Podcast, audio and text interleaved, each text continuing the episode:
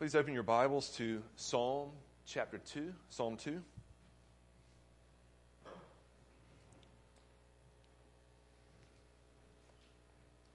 Before we jump right into reading that, let me uh, remind you all what's going on. Uh, we're looking at a brief series on some selections from the Psalms uh, that we hope will help to shape our worldview. And I began that last week uh, with the intent of finishing Psalm 2, and I made it through three verses. That doesn't give me, maybe not you, much hope that we've got, uh, what, nine verses left, 4 through 12, uh, left to us that we'll make it through this week. That could be four more weeks. We'll see. Um, but that had been my desire. It's been announced already. I'll be at the Reformed Baptist Network General Assembly this week, and our brother Paul Thompson will be preaching to us next Sunday. And the plan is for him to continue by doing another psalm. And then, Lord willing, when I'm back, uh, after that, I will uh, preach Psalm 1. I think that would be the first Sunday uh, in October. And, and again, as I set the schedule, Lord willing, right? We know that God's sovereign over these things. Otherwise, I'd be preaching Psalm 1 right now. All right, but we're finishing up Psalm 2, so you should be looking there with me. Uh, I'll read the entire psalm. Again, we're focusing on verses 4 through 12. So look there with me, Psalm 2. Why do the nations rage and the peoples plot in vain? The kings of the earth set themselves, and the rulers take counsel together against the Lord and against his anointed, saying, Let us burst their bonds apart and cast away their cords from us. He who sits in the heavens laughs. The Lord holds them in derision. Then he will speak to them in his wrath and terrify them in his fury, saying, As for me, I have set my king on Zion, my holy hill. I will tell of the decree. The Lord said to me, you are my son. Today I have begotten you. Ask of me, and I will make the nations your heritage and the ends of the earth your possession. You shall break them with a rod of iron and dash them in pieces like a potter's vessel. Now, therefore, O kings, be wise, be warned, O rulers of the earth. Serve the Lord with fear and rejoice with trembling. Kiss the Son, lest he be angry and you perish in the way, for his wrath is quickly kindled. Blessed are all who take refuge in him. Let's pray.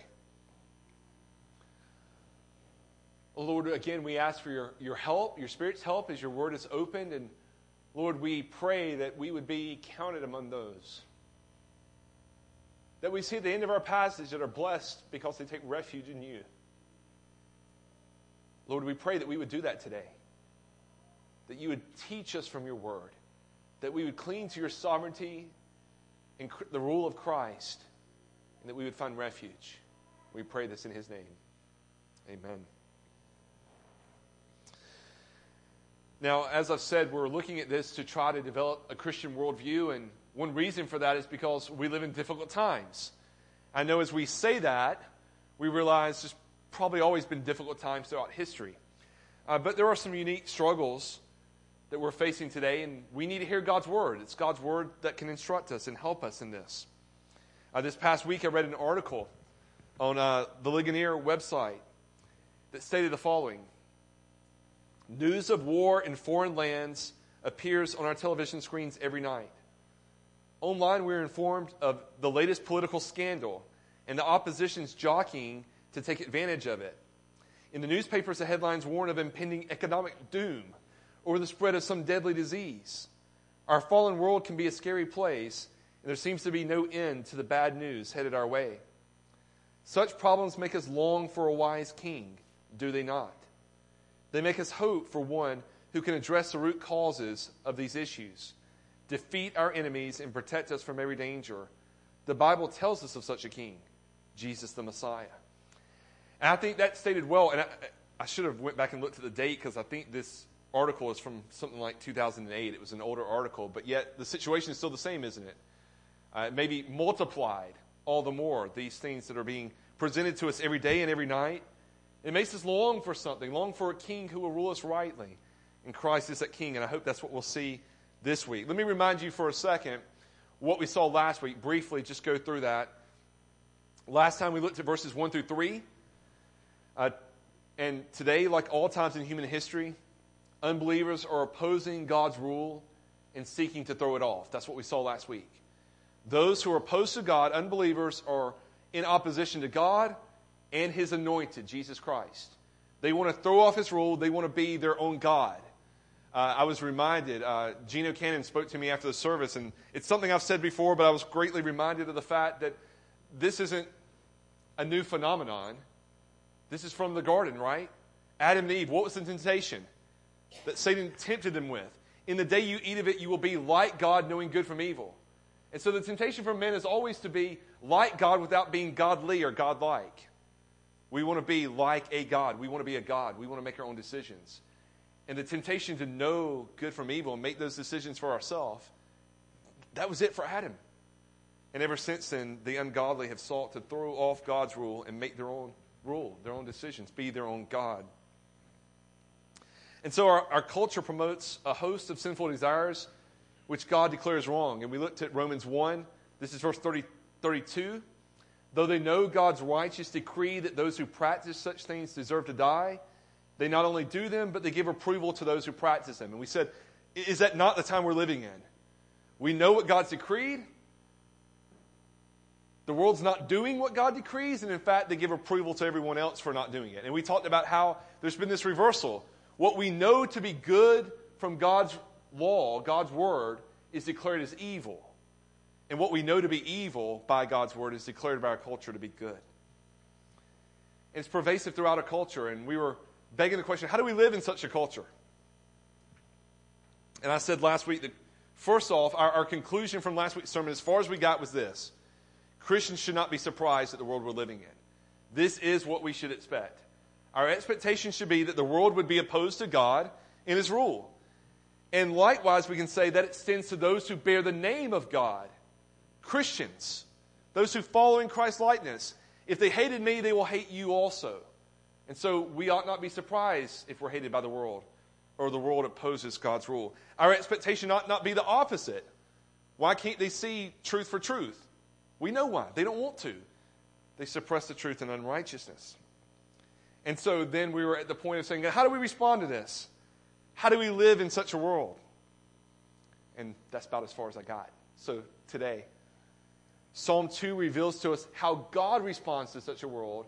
And my hope that is as we see how God responds to such a world, it will inform and shape how we respond to such a world. And so let's look at God's answer. Uh, my first point was really God's answer, verses 4 through 9. Uh, there's at least two parts to that, but verses 4 through 9, we see God's answer. Let's just read verse 4 again. He who sits in the heavens laughs, the Lord holds him in derision. And so there's our first answer. How does God respond to the culmination of the kings and rulers of the earth and all the ungodly unbelievers in the world gathering together, taking counsel together against his rule and against his authority to throw off his bonds, how does God respond? He laughs. He holds them in derision. Now, the obvious conclusion of this, first off, is that God is not threatened by the feeble attempts of men to throw off his rule. God's not threatened by that. He's not fazed by that all the cumulative attempts of all the ungodly to throw off his reign does not threaten him in the least.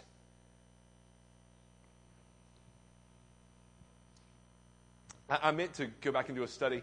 From my recollection, I don't remember another place where we see God laughing. I could be wrong. Maybe somebody will come to me later and, well, there's a sense, but so if we want to get a sense of God's sense of humor, what makes God laugh? This is it. And I think what we understand is the humor in this is the arrogance of men is funny to God. It's funny to see men in their pomp and their arrogance in opposition to God. I want to be clear that their end is not funny. God's not laughing at their end. We're going to see later on it speaks of his judgment, his anger, his wrath against them. But what's funny is the arrogance of men to think that they can oppose God. What hope is there in that? Um, Shai Linne, who's a pastor and also sings some songs. Um, Shai Linne has a song in which he, he compares it to trying to conquer a foreign nation with water guns. Imagine the arrogance of some people coming in with super soakers and they're trying to conquer a nation. What hope do they have against them? There's no hope. So too, God looks on man's feeble attempts to overthrow his reign, and, and there's no, it's no threat to God. It's humorous to God. There's no harm that they can cause to him. There's no way they can thwart his plan. Our power will never supersede his. Not the cumulative power, not only of men, but of all spiritual forces, could never conquer his rule or his reign or defeat him. And I think already we're getting a sense of how God responds and maybe how we should respond and part of the problem. In my opinion, one of the major problems for Christians today is that our response to the attempts of the world to overthrow God's reign is fear and anxiety. And I've already said last week, let me say again, that is what we're being fed every day. I, Get off of Facebook. Turn off the news. That's all you're hearing over and over again is fear, fear, fear. and here's God's response He laughs. And I think, how often is our response to opposition to God one of laughter? Because we know what it says here that the nations rage and the peoples plot in vain. It's going nowhere. I know it seems like they're winning the cultural battle in our society. Okay. Again, that ought not surprise us. But the war will be decided in the end, and we know who the victor is. God will win the battle. It's not for us to win it today. He's won it already. And so, my hope is just as we begin the message, even, that the laughter of God should shape and refocus our attention. Instead of being consumed in all the opposition, let's look instead to God. How's He responding to this? Okay, we can just we can calm down a little bit, can't we? We can relax a little bit. He doesn't seem threatened. You ever notice how sometimes you get in a situation and the kids will look at mom and dad? Are they scared? And, and we kind of pass on those fears they kind of gather when, when dad's walking right in the middle of the bridge. He won't get anywhere near the side. And we say, Come look at the view. And he's over there, like on his knees, crawling down the bridge. They get a sense he's afraid of heights. And maybe there's something I ought to be scared of too. Let's hope you won't be. But I think we ought to look to God and say, What should I be afraid of? What fear should I have? And when we see our Heavenly Father laughing and holding those that we fear in derision, it ought to at least change, shape, influence how we view the situation. And then it tells us that he will terrify them.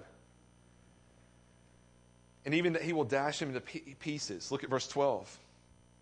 Kiss the Son, lest he be angry with you, and, you perish in the way, for his wrath is quickly kindled. Judgment is coming for all those who oppose God we know that that is the final end of this opposition. You remember 1 Peter 2:23 I preached on some time ago.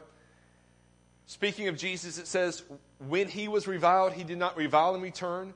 When he suffered he did not threaten, but he continued entrusting himself to him who judges justly. We saw how Christ responded to opposition. And I think brothers and sisters this is how we ought to respond. We don't need to revile and return. We don't need to, or excuse me, when we suffer, we don't need to threaten. Why? Because we, like Christ, can entrust ourselves to Him who judges justly. Which means God will deal with all things in the right time, He will make all things right. There will not be a sin that will not be punished either on Christ or on the sinner. And so we can rest in his judgment. Again, the problem is we think we ought to be the judge. We want to set it straight now. And it causes us great fear and anxiety because we can't do it.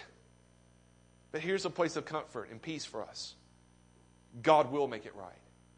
God does judge justly. Even though it seems that now the ungodly prosper, God does, does judge justly. And I want you to see how he accomplishes this. So we read verse 4, he laughs, he holds them in derision. Why? He says, Then he will speak to them in his wrath and terrify them in his fury. What's terrifying to the world? What does God speak to them in his wrath?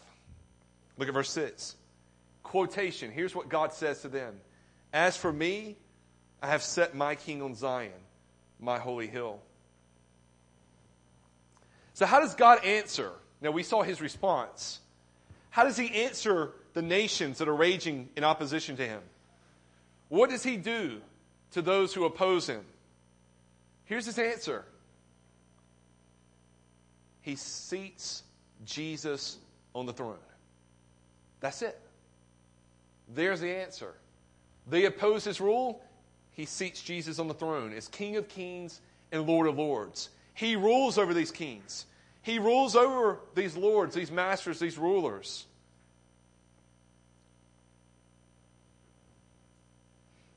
We see in verse 7, he says, I will tell of, this, of the decree. The Lord said to me, You are my son. Today I have begotten you. In Hebrews 1 2 through 5, we read this He has spoken to us by his Son, whom he appointed the heir of all things, through whom also he created the world. He is the radiance of the glory of God and the exact imprint of his nature. And he upholds the universe by the word of his power. After making purification for sins, he sat down at the right hand of the majesty on high, having become as much superior to angels is the name he has inherited is more excellent than theirs. For which to, to which of the angels did God ever say, You are my son, today I have begotten you? So in Hebrews, we see a quotation of this passage. And we see the reference. There may be a way in which David was speaking this even of him, himself, but also we know that this is speaking of God. And we see this affirmed in Hebrews uh, that this is speaking of Jesus Christ. He is the Son that has been begotten by the Father. And to none of the angels, even, has he ever said something as glorious as, Today I've begotten you. You are my son. And so we see, first of all, that Jesus upholds the universe by the word of his power. And again, we see why. Why is it in vain that the nations would oppose him? He upholds the whole universe. What do they have that they could ever oppose him? And we see as well that after making purification for sins, where is Jesus right now? I, have tried to reiterate this in our Gospel of Matthew. I hope you get this and know this because there are some who will not affirm this today. But after making purifications for sin, which was at the cross, he sat down at the right hand of the majesty on high. He sat down on the throne of God. He is seated. Why would he sit down? The work's finished. He's not standing, he's seated on God's throne. Having become superior to the angels, we've seen, I've mentioned already, he's the King of kings and Lord of lords. Uh, here's more about Christ ascending to the right hand of God the Father, meaning that he's sovereign over all rulers and that his reign extends to the ends of the earth, as we see in verse 8. As for me, and I will make the nations your heritage and the ends of the earth your possession. These things belong to God now to Christ. They're His, the nations. It's part of the, uh, Paul mentioned this earlier, it's part of the plundering of the strong man's house. What once belonged to Satan is being plundered by Christ right now in the advance of the gospel. And let me clarify. I think Psalm 2 makes it clear here. That doesn't mean that we're going to win over the culture or that the unbelievers are ever going to agree to Christ's reign. But he's advancing in areas where it was only Satan's before. And so we read in Ephesians 1 20 through 23 that God seated Christ at his right hand in the heavenly places, far above all rule and authority and power and dominion and every name that is named, not only in this age, but also in the age to come. And he put all things under his feet and gave him his head over all things to the church, which is his body, the fullness of him who fills all in all. Now, there are a lot of universals being used there. I hope you caught. But God has seated Christ at his right hand in the heavenly places. What does that mean? Well, he tells us far above all rule and authority and power and dominion.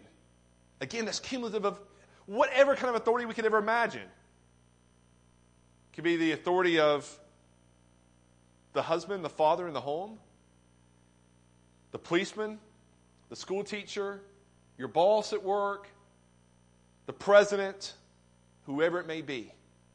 He's been seated above all rule and authority. There's no rule and authority that's not subject to Christ's rule and authority. And above every name that is named, if there's any name that can be named, he's above that name, which is all names. Not only in this age, but also in the age of, unless you think he's talking about just right now.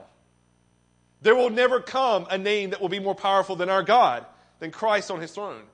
No one shall ever overthrow his reign. He's put all things under his feet and gave him his head over all things to the church. So let's just clarify what isn't under God's authority? Nothing. I don't know what to do with you if you haven't gotten that from all the universals used in that passage. Paul's making it as clear as possible. The fact that Christ is seated on the throne means there's nothing that's not subject to him. That includes COVID 19. That includes presidents, whether we agree with their policy or not. He's sovereign over these things. That includes governors, health officials, your elders, your boss. All authority, Christ is still sovereign. That hasn't changed no matter what's happened over the last year and a half, over the last 2,000 years. Christ is still on his throne. And so, this is God's answer to the raging of the nations. Christ is on his throne. Brothers and sisters, that ought to comfort our hearts. That ought to inform how we live each day. We ought to be more impacted by that than whatever we heard on the news that morning. This is what matters.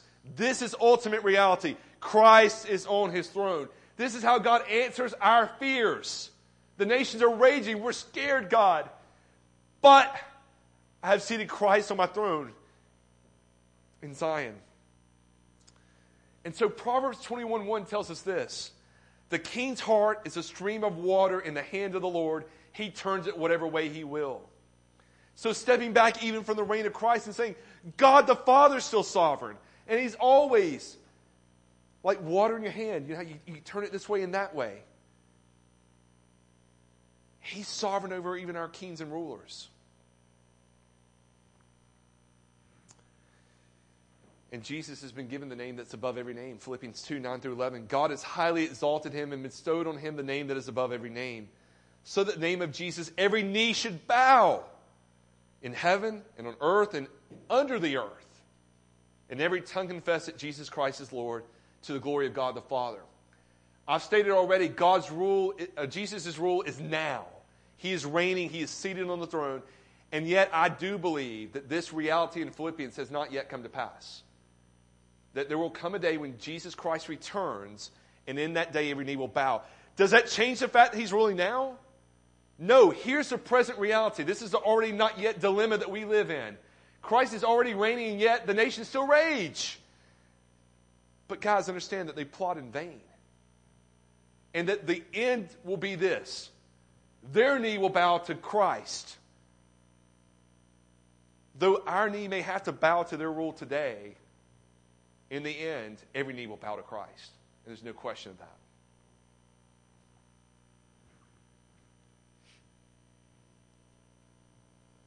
Secondly, I wanted to look at the blessed state mentioned in the last three verses.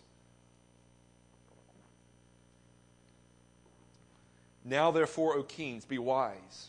Be warned, O rulers of the earth. Serve the Lord with fear and rejoice with trembling. Kiss the Son, lest he be angry, and you perish in the way, for his wrath is quickly kindled. Blessed are all who take refuge in him.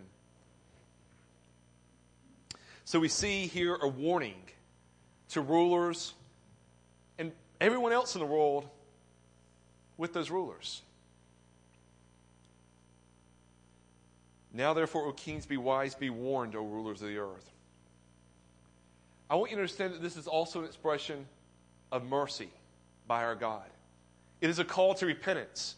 That He would warn them at all is God's mercy. That it doesn't end immediately in judgment is God's mercy.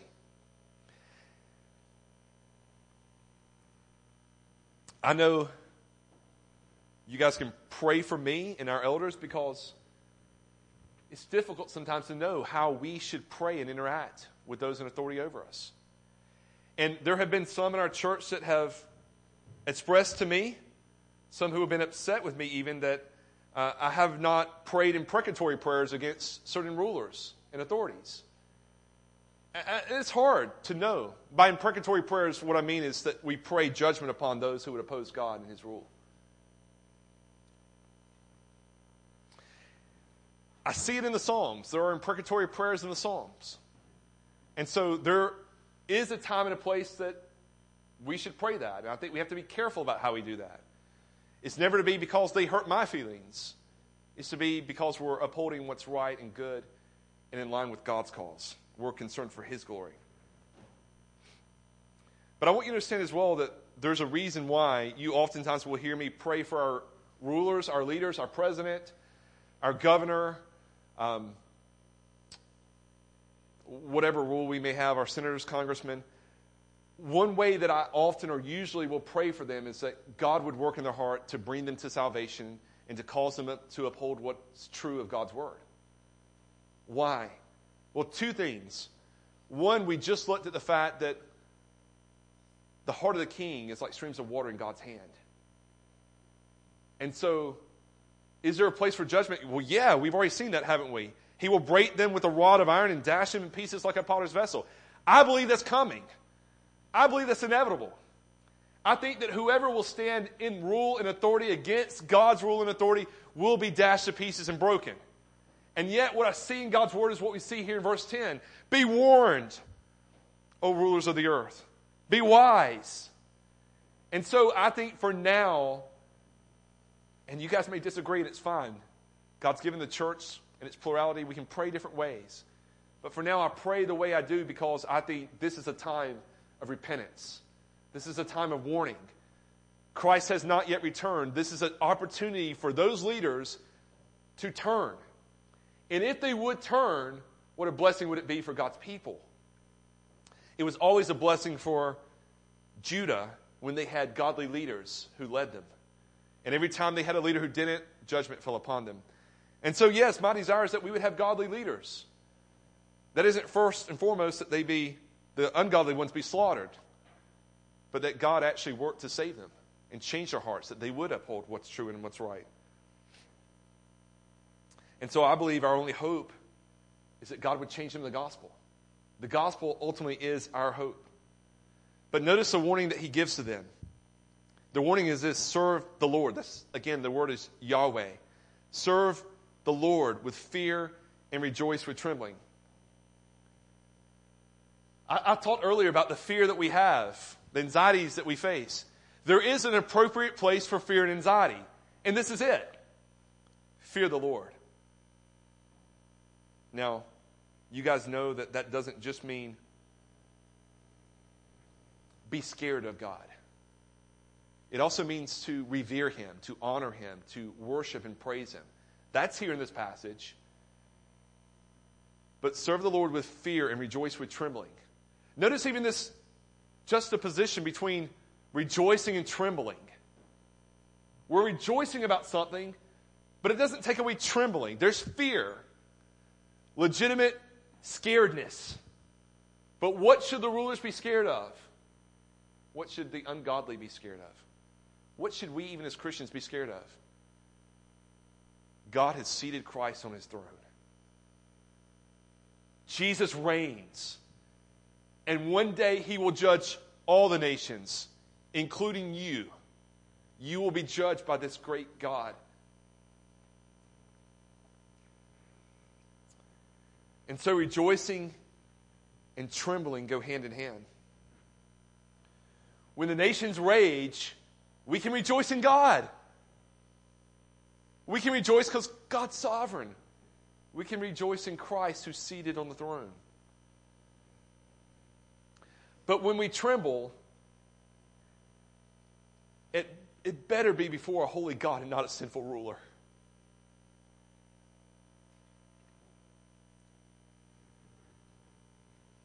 What can man do to me? I, I love the passage it talks about that uh, men can put us to death, but not a hair of our head will fall. God's sovereign over even the hairs of our head. Or for Paul in Philippians, he counts everything else in this world lost compared to knowing Christ Jesus and being found in Him. And he goes on to say that I might receive a resurrection from the dead. I mean, his ultimate view is nothing in this world compares to it. It doesn't matter if I lose my life. Because there's one thing that cannot be taken from the Christian our head can be taken. And the biblical answer is that's okay. Don't worry about your head. What should you worry about? Our eternal soul. What does it profit a man if he gain the whole world but forfeit his soul? And Paul's hope is this he has Christ Jesus. He's been united to Christ Jesus. He's found in Christ, and that cannot be taken from him no matter what else can be. His home, his possessions, his head can be taken, but not Christ. So, what do we have to lose? What do we have to be afraid of? The one thing we have to fear is God, a holy God who will judge us. And if we're not found in Christ, then we have much to fear.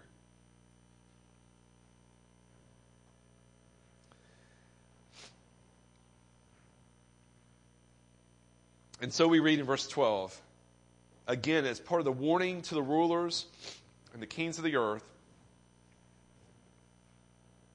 kiss the Son. Kiss the Son. That is a strange phrase. Even trying to translate that from the Hebrew is difficult. Uh, read much on it this week, and it was it's hard to quite understand.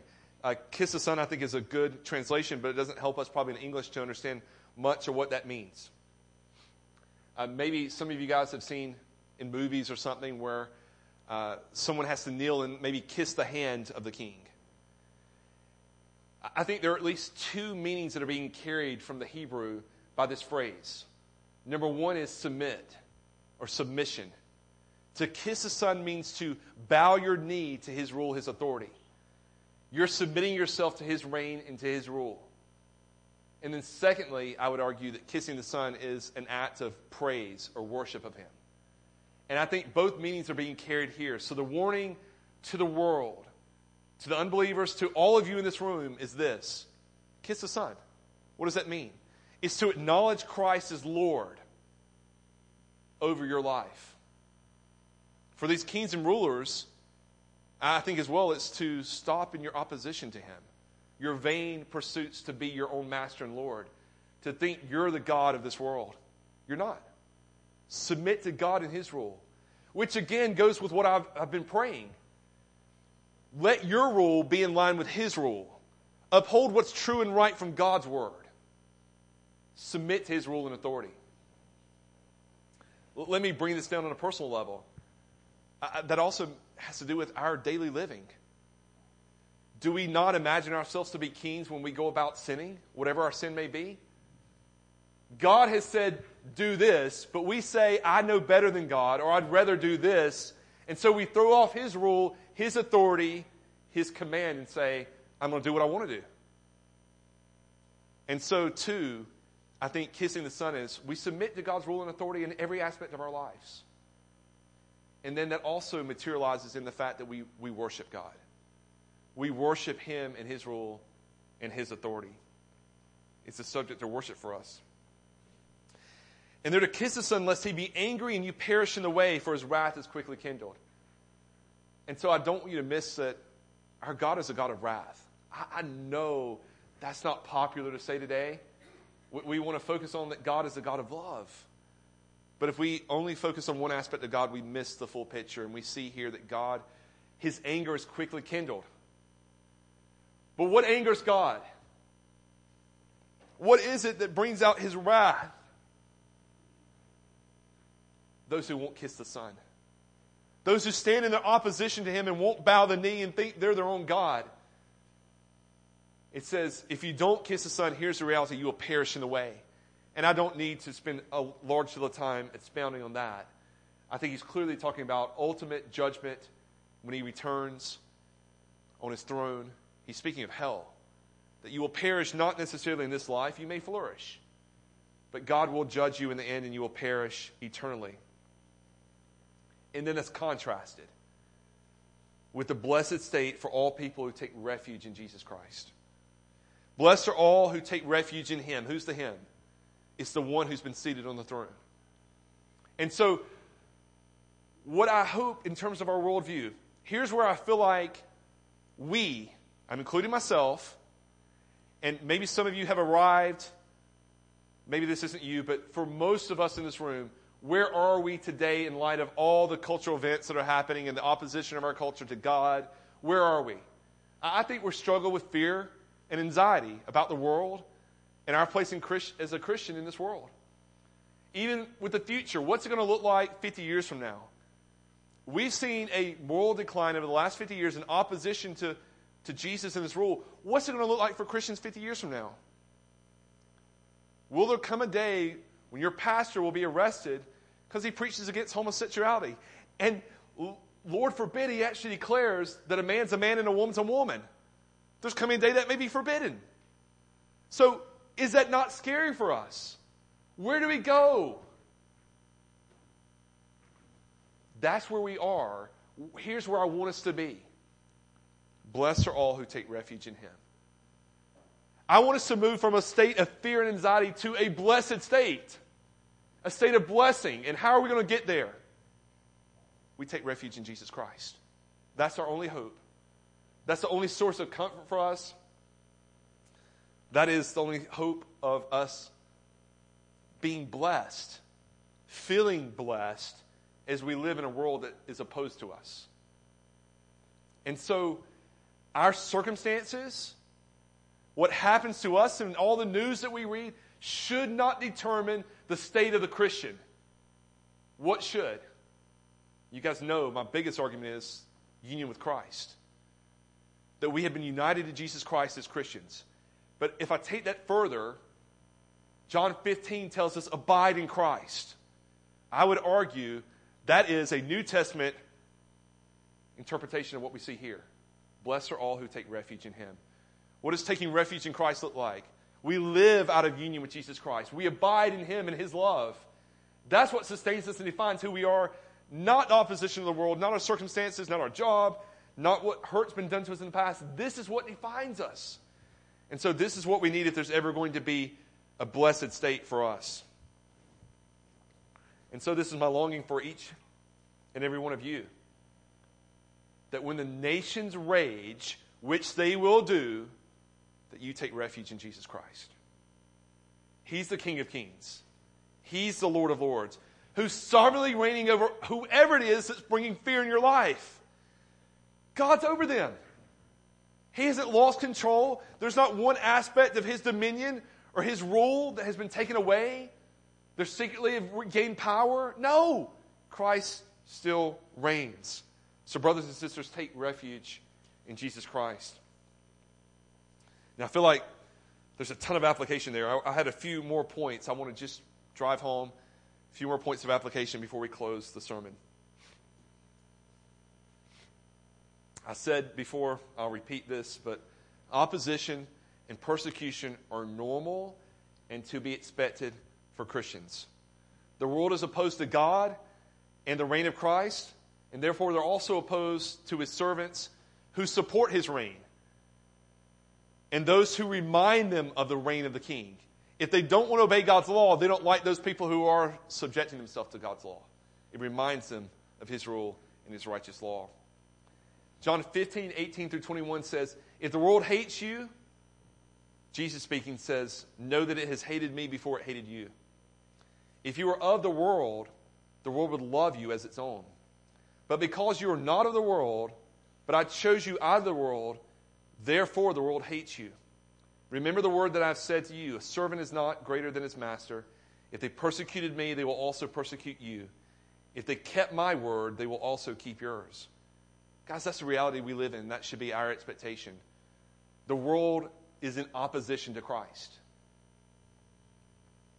Secondly, I think Psalm 2 gives us the big view of things, steps back away from the minuscule that we're focused on each day and gives us the big picture of what's happening in the world. It helps us to get beyond our daily circumstances and our worries. It pulls back the veil and shows us that God is still in control. The news is constantly trying to convince us he's not. Get the big picture. God's still in control. And so all the raging of the nations is no threat to his sovereign rule. He's not worried by it at the least. He's laughing at it. It's humorous that they would even think that they could overthrow his rule. It ought to be to us. And so, all the things that so worry us and, and faze us, they don't faze the sovereign Lord at all. And so, I hope that helps shape our worldview. I think it helps us to set our sights on God amid life's turmoils and to take refuge in Christ. Set our sights on things above where Christ is seated in the heavenlies, not on the things of this earth.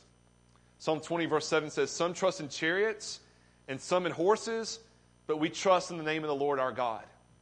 And I know chariots and horses wasn't probably the thing you were hoping in before you came in today, but you realize what he's saying. You're going to war and you're trusting in the tank. And he's saying that all the, the advances in um, military might cannot help you. Victory ultimately rests with the Lord. That's true for us today, too. Let's not put our hope in the president, our governor. Guys, I, I hope that your elders will serve you, but don't even put your hope in your elders ultimately. Your hope is in your Lord.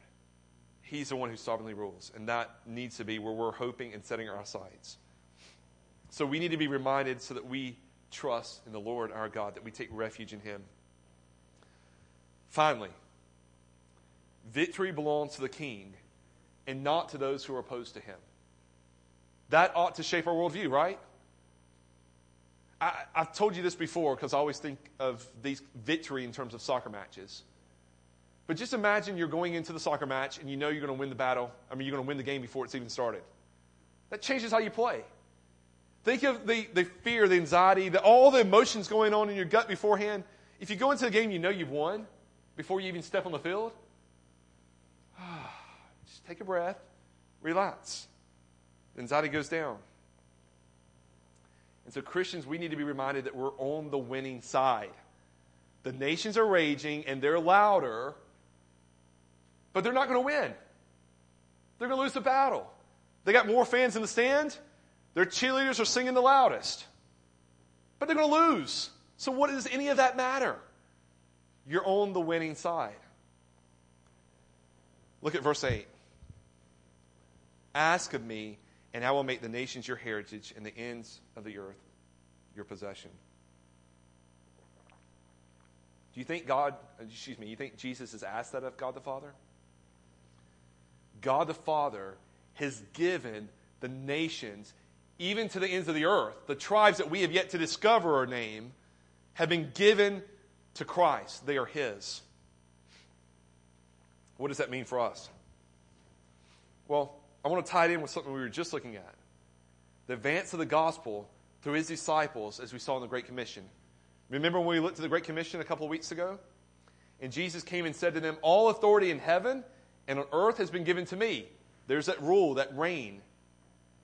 Go therefore and make disciples of all nations, baptizing them in the name of the Father, and of the Son, and of the Holy Spirit, teaching them to observe all that I have commanded you.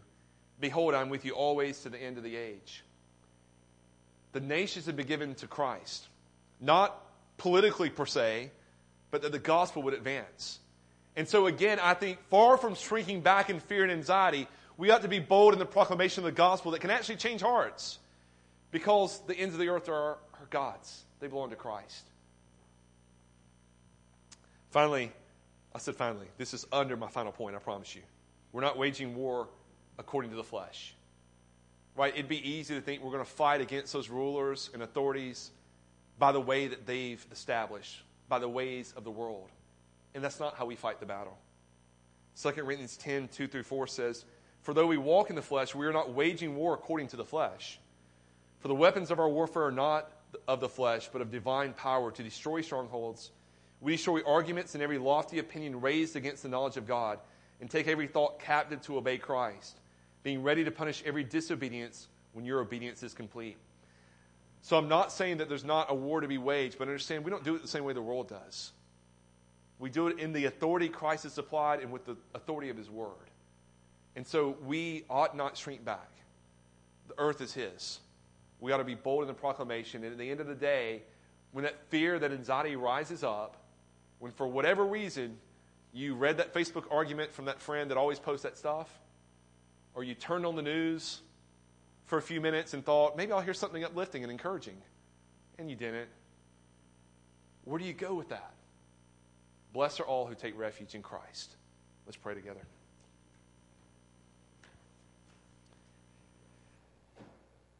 Dear Heavenly Father, we come to you as weak men and we acknowledge that, Lord, we struggle with fears and anxieties and, Lord, just worry about this world that we live in.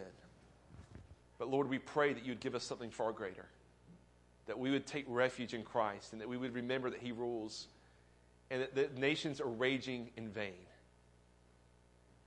Lord, may our minds not be consumed with worry about things that are vanity.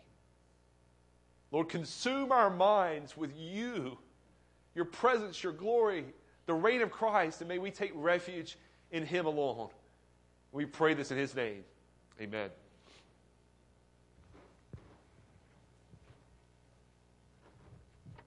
This Christ has overcome the world. He's been promised the nations, and they were given to him as his inheritance. His death and resurrection secured it but I don't want us to think of some long haired hippie Jesus with peace and love taking care of his enemies. I want to point your attention to Revelation chapter 19, verse 11, vision of John. Then I saw heaven opened, and behold, a white horse. The one sitting on it called faithful and true, and in righteousness he judges and makes war. His eyes are like a flame of fire, and on his head are the many diadems, and he has a name written that no one knows but himself. He is clothed in a robe dipped in blood, and the name by which he called is called is the Word of God. And the armies of heaven, arrayed in fine linen, white and pure, were following him on white horses. From his mouth comes a sharp sword from which to strike down the nations, and he will rule them with a rod of iron. He will tread the winepress with the fury of the wrath of God the Almighty. On his robe and on his thigh he has a name written King of Kings and Lord of Lords. That's your King.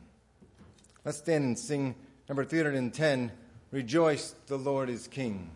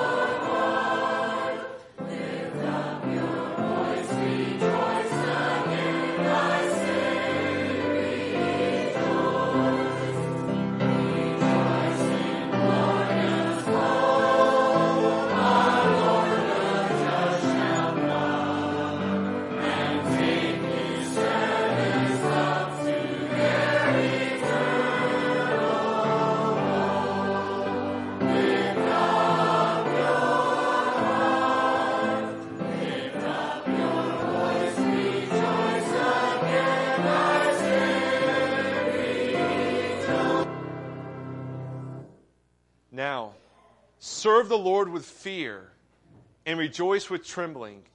Kiss the Son. Blessed are all who take refuge in him. Amen.